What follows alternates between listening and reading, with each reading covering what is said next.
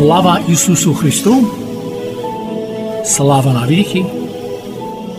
Glory to Jesus Christ. Glory forever.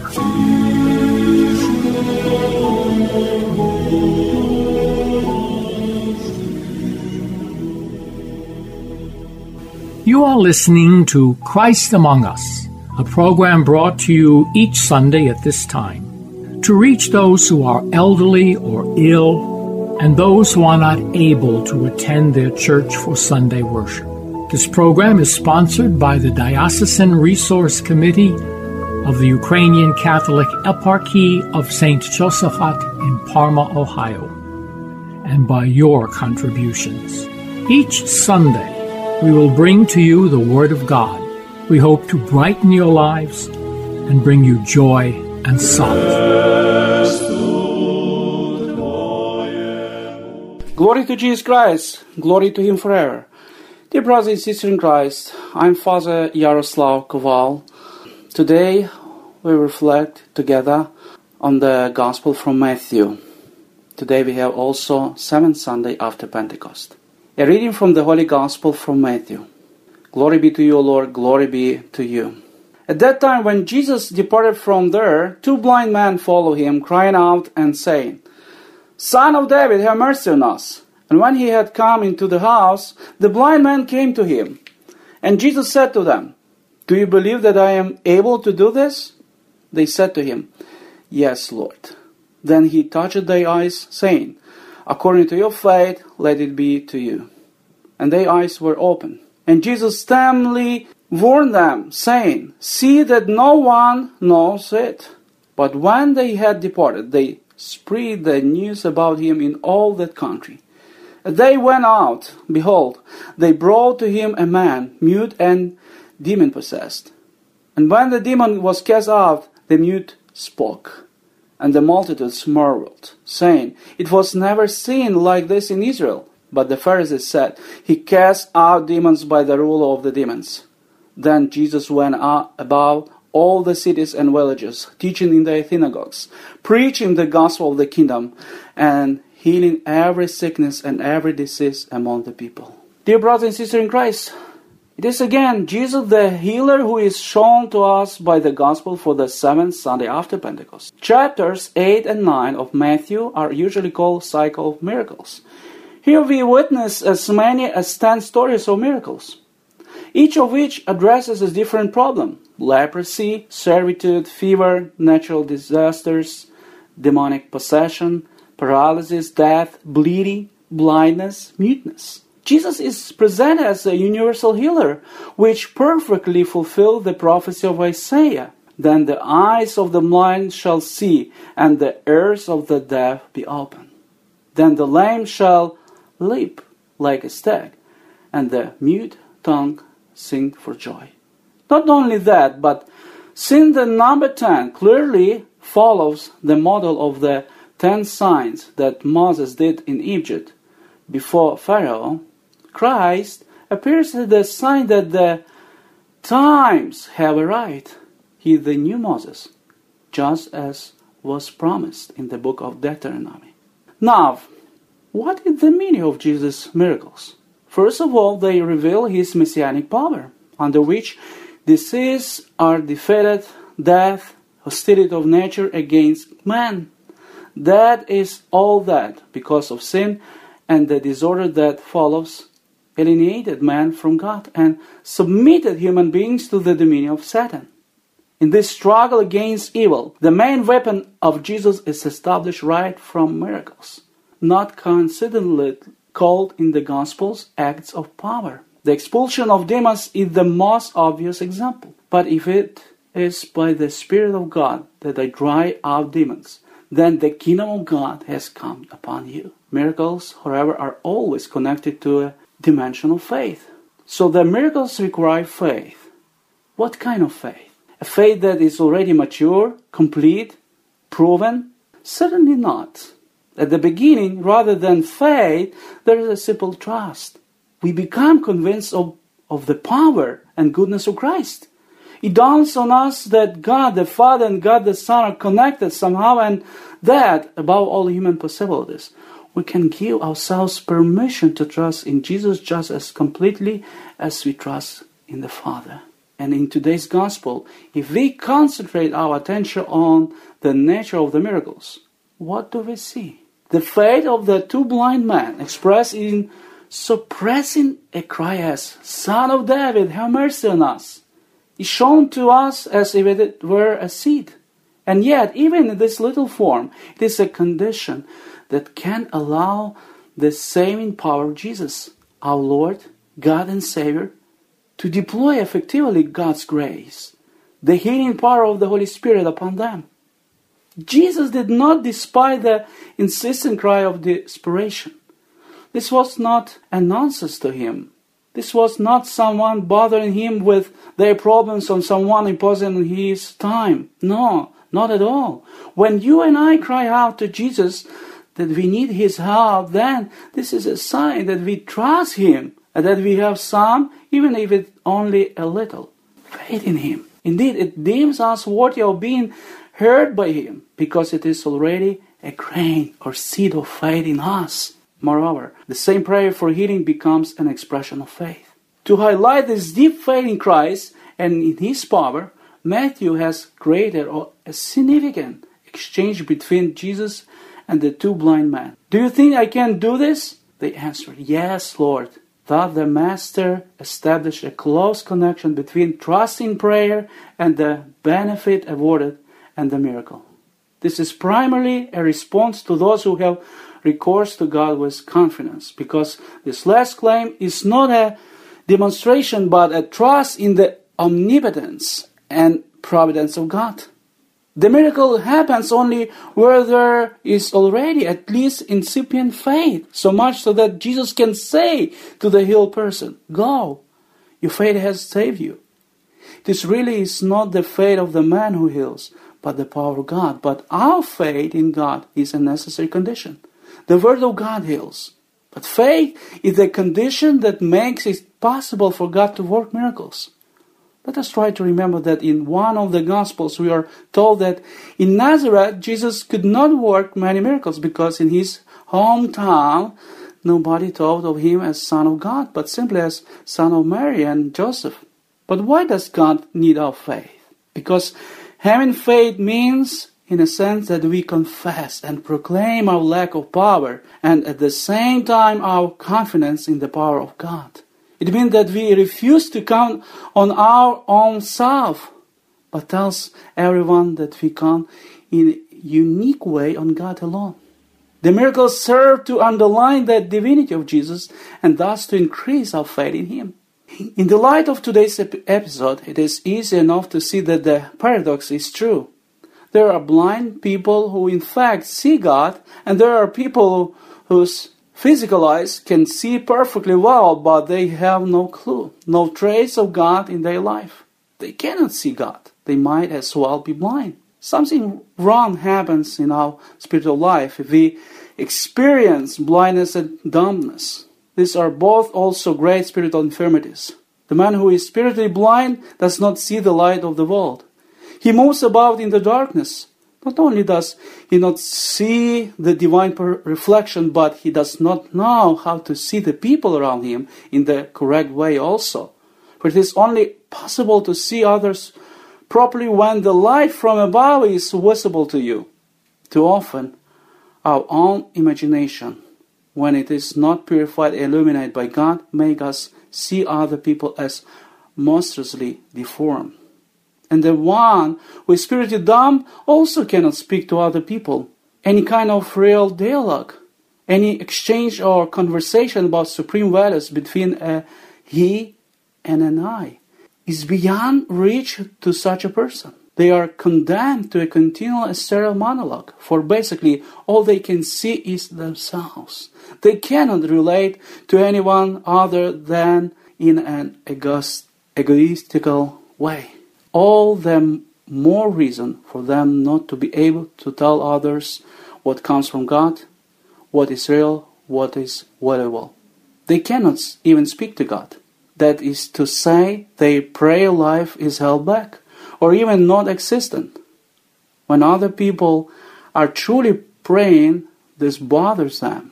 It makes them feel annoyed, angry, and frustrated that others can do what they know deep down inside of them that they cannot do. The person who does not know how to receive the word made flesh is deprived of all words. Such a person who does not receive the light of the world is deprived of all light. By the prayers of all the most holy Mother of God and all the saints, may we be found worthy of praying and receiving. Let us say together, O my Savior, open my spiritual eyes and give freedom to my spiritual lips and speech. In the name of the Father, the Son, the Holy Spirit, Amen. Glory to Jesus Christ. Glory to Him forever. Ви слухаєте радіопрограму Христос посеред нас, яка виходить за сприянням єпархіального комітету ресурсів Української католицької єпархії Святої Юзефата, що у пармі Огайо, та інших парафій. Слава тобі, Боже наш, слава тобі! В той час, як Ісус відходив, слідом за ним пішли два сліпці, кричачи: Помилуй нас, сину Давидів! І коли він увійшов до хати, сліпці приступили до нього, і він спитав їх: Чи віруєте, що я можу це зробити? Так, Господи, вони йому кажуть. Тоді він доторкнувся до їхніх очей, кажучи: Нехай вам станеться за вашою вірою. І відкрились їхні очі. Ісус суворо наказав їм: Глядіть, щоб ніхто не знав про це. Та вони, вийшовши, розголосили про нього чутку по всій країні. Як вони виходили, привели до нього німого, що був біснуватий. Коли ж він вигнав біса, німий почав говорити, і люди дивувались, кажучи, ніколи чогось такого не бачено в Ізраїлі. Фаризеї ж говорили, він виганяє бісів князем бісівським. Ісус обходив усі міста і села, навчаючи в їхніх синагогах, проповідуючи Євангелії царства та вигонюючи всяку хворобу і недугу. Слава тобі, Боже наш, слава тобі!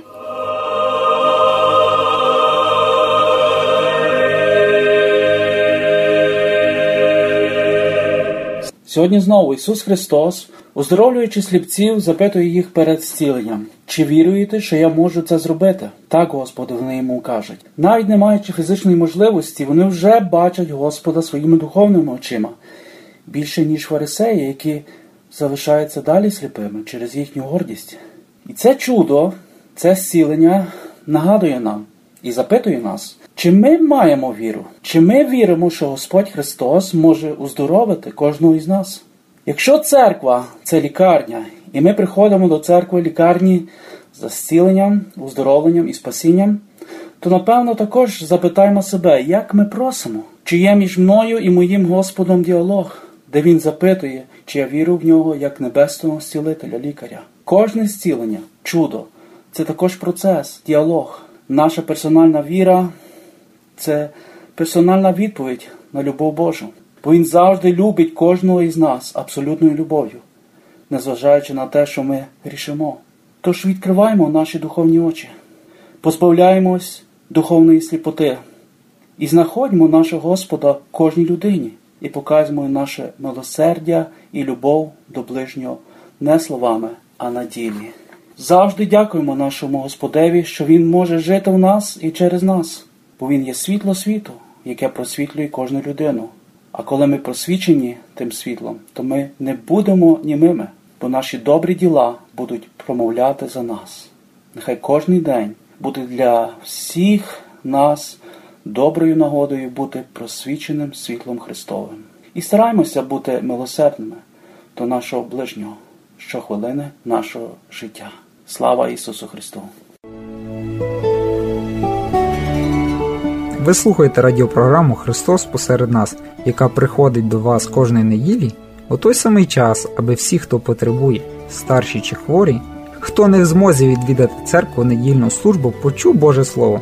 Ця програма виходить за сприянням єпархіального комітету ресурсів Української католицької єпархії святого Єсафата, що у пармії Огайо. Кожної неділі ми приносимо вам Слово Боже. Ми надіємося прикрасити ваше життя і принести вам радість та втіху.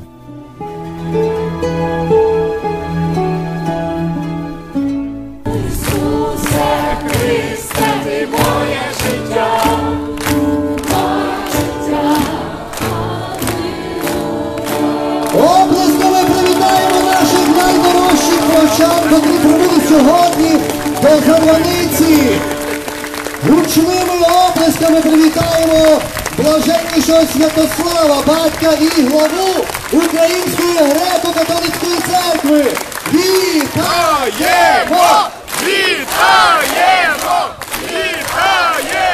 Ми хочемо вас послухати, бо на цю зустріч ми чекали цілий рік. Щиросердечно вітаємо блаженнішого патріарха Святослава і запрошуємо його до слова. Слава Ісусу Христу! Для мене велика радість е, і така вже гарна традиція, що з року в рік ми розпочинаємо ці події прощі загальнонаціональної з особливої уваги до молоді. Буквально кілька місяців тому вся Вселенська церква під проводом Папи Франциска намагалася слухати молодь. В жовтні місяці минулого року відбувся папський синод на тему молоді. Минулого року, пам'ятаєте, при нашій зустрічі ми готувалися до цього синоду. Ми збирали різні запитання, ми намагалися справді дати можливість молоді промовити для того, щоб вона була почутою своєю церквою, почутою Вселенською католицькою церквою, почутою святішим Отцем. Сьогодні я би хотів трошки з вами такими своїми враженнями поділитися про почути. Що ж ми почули? Що молодь сказала до своєї церкви, до своїх пастирів? А відтак мені би було цікаво ще раз поспілкуватися і в чергове почути, що ж ви тепер скажете. Ну, найперше, справді, я хочу сказати, що українська молодь є найкраща. Бо одне з питань, яке ставили, було б те, що для вас, молоді люди, є найважливіше. Що ви ставите у своєму житті на перше місце? Мені було дуже приємно, що саме українська молодь відповіла, зокрема е, на такому нашому останньому можливості спілкуванню у Римі. Знаєте, на перше місце українська молодь поставила Бога і родину. Бо молодь з інших країн казали, що для них є важливо добрий заробіток, який дає можливість мати певність в тому житті. А все інше щойно йде пізніше. Українська молодь на перше місце поставила справжні стосунки з Богом і з ближнім. І навіть та молодь, яка сьогодні працює у Європі, яка є далеко від своєї української землі, вона шукає родини, шукає справжніх людських стосунків, а тоді все решта додасться. Ті слова української молоді мені пригадали слова Христового Євангелія, нашого Спасителя, який казав: шукайте наперед Царства Небесного і Його справедливості, а решта усе вам додасться. Хочу подякувати вам, дівчата і хлопці, що ви шукаєте те, що є найважливіше. Навіть коли ви спілкуєтеся з іншими, ви хочете справжності. Раз ви сьогодні є тут, у Зарваниці, раз ви взяли участь у тій прощі, то я думаю, що ви поділяєте таку скалу цінностей української християнської віруючої молоді. Правда? Знаєте, ідучи сюди, я думав, що би хотів Господь Бог вам сьогодні сказати? Що би наш Божественний Спаситель Ісус Христос хотів до вас промовити, якби саме особисто сьогодні тут став? Відчуваю, що Він би вам говорив про правду. Коли він став на суді перед Пилатом, Пилат його питається: Ти цар? Він каже, так, але моє царство не з цього світу. Каже Христос: Я народився і прийшов у цей світ для того, щоб свідчити істині. На тому запитанні розмова перервалася. Багато різних тих, які вивчали це письмо, коментували його, намагалися дати відповідь. Чому ті слова Пилата, що таке істина, лишилися в мовчанці? Тому що він зробив дуже важливу помилку, коли питався. Істина це не є щось. Істина, правда це є хтось. І перед цим сам Христос йому каже: Я прийшов у цей світ для того, щоб дати свідчення істині. Тобто цією правдою, цією істиною є особа Ісуса Христа. Тому він сам про себе каже: Я є дорога, істина і життя. Ми сьогодні живемо у світі, де, на жаль, мало хто шукає правди. Деякі говорять, що сьогоднішній світ є світом постправди. Ми це особливо розуміємо, коли Україна страждає від війни. Ми так хочемо, щоб нашу правду почули, правда? Ми так хочемо, щоб правду про нашу історію знав світ. І ми часом стикаємося з такою стіною холодної байдужості. На жаль, що сучасна людина не вірить, що є якась об'єктивна істина. Не моя приватна думка про щось, а є істина з великої букви, яку я покликаний зустріти. Але історія наших з вами батьків. Бо цього року ми згадуємо 30-ліття виходу з підпілля нашої церкви. Каже нам, що за правду вартує боротися, за правду вартує вмерти. Як ми подивимося на наш особистий досвід істини, маленька дитина вона дуже чітко вміє відрізнити, що є правда, що є неправда. Тато і мама мусять бути дуже уважні, коли вони щось обіцяють своїм дітям, бо вони точно будуть знати, чи ви правду кажете, чи ні. Молодь має вроджений інстинкт відчути, чи хтось той, хто говорить, чи він говорить правду, чи ні. Дорога українська молоде, ніколи не переставай шукати правду, за неї боротися, її свідчити. Тому що бути християнином означає бути свідком і учнем правди. Я дуже прошу вас, зокрема, під час оцієї вашої духовної мандрівки до Зарваниці, переживіть отой особистий досвід істини. Бо те, що Зарваниця є особливим місцем, де наші покоління, наших, скажімо, попередників і сьогодні відкривають правду про Бога, про себе, про Україну. Тут можна щось пережити, щось, що є справжнім, справжня віра мого народу. Тут можна зачерпнути його сили. І тому каже Христос: пізнайте правду, і правда визволить вас. Секрет справжньої свободи лежить у пізнанні справжньої істини. Щоб показати дорогу до Бога людині, яка його шукає, треба самому тою дорогою йти, знати цю дорогу. От Христос каже, я є дорога, істина і життя. Як ти йдеш по тій дорозі, от як багато хто з вас ішов до Зерваниць, правда? Можна було потягнути за руку інших, але ходи зі мною. Це той сучасний спосіб свідчити істині. Дуже часто ми не думаємо про тих, хто не вірить в Бога, за них не молимося. А вони так потребують когось, хто поміг би їм у їхньому пошуку. Кожна людина шукає правди, але вона потребує когось, хто би поміг їй цю правду знайти, щоб і поміг цю правду посвідчити. Дякую, дякую ваше блаженство. Хочемо ваше блаженство після цього спілкування. Хочемо просити вас про ваше благословіння для всіх нас, для всієї молоді. І просимо вас про те, щоб ви нас всіх благословили. Слава Отцю і Сину, і Святому Духові, і нині, і повсякчас, і на віки вічні. Амінь. Господи помилуй, Господи помилуй, Господи помилуй, блаженніший владико, благослови. Благословення Господні на вас, того благодаті, і чоловіку любім завжди, нині повсякчас, і на віки вічні.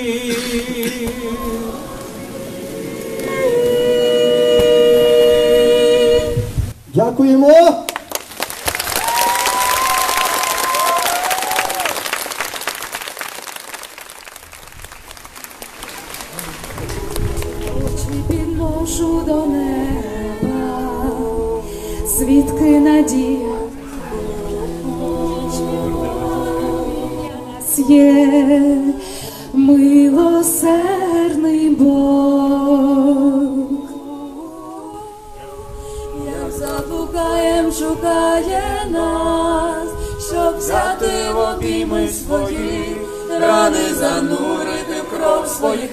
oh.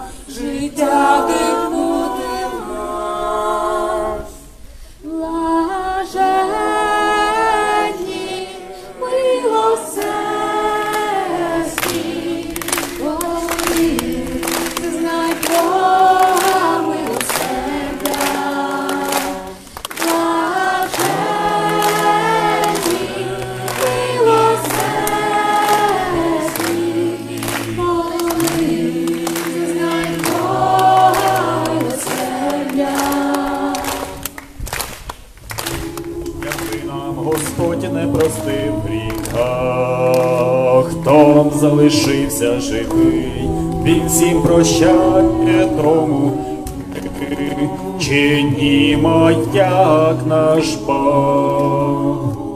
Ви слухали радіопрограму Христос посеред нас, яка виходить за сприянням єпархіального комітету ресурсів Української католицької єпархії Святого Юзефата, що у Пармі, Огайо та інших парафій. Запрошуємо вас стати спонсором релігійної просвітницької програми. Ваші пожертви просимо надсилати за адресою Dear Susan Resource Committee, Post Office Box 16319, Pittsburgh, PA 15242.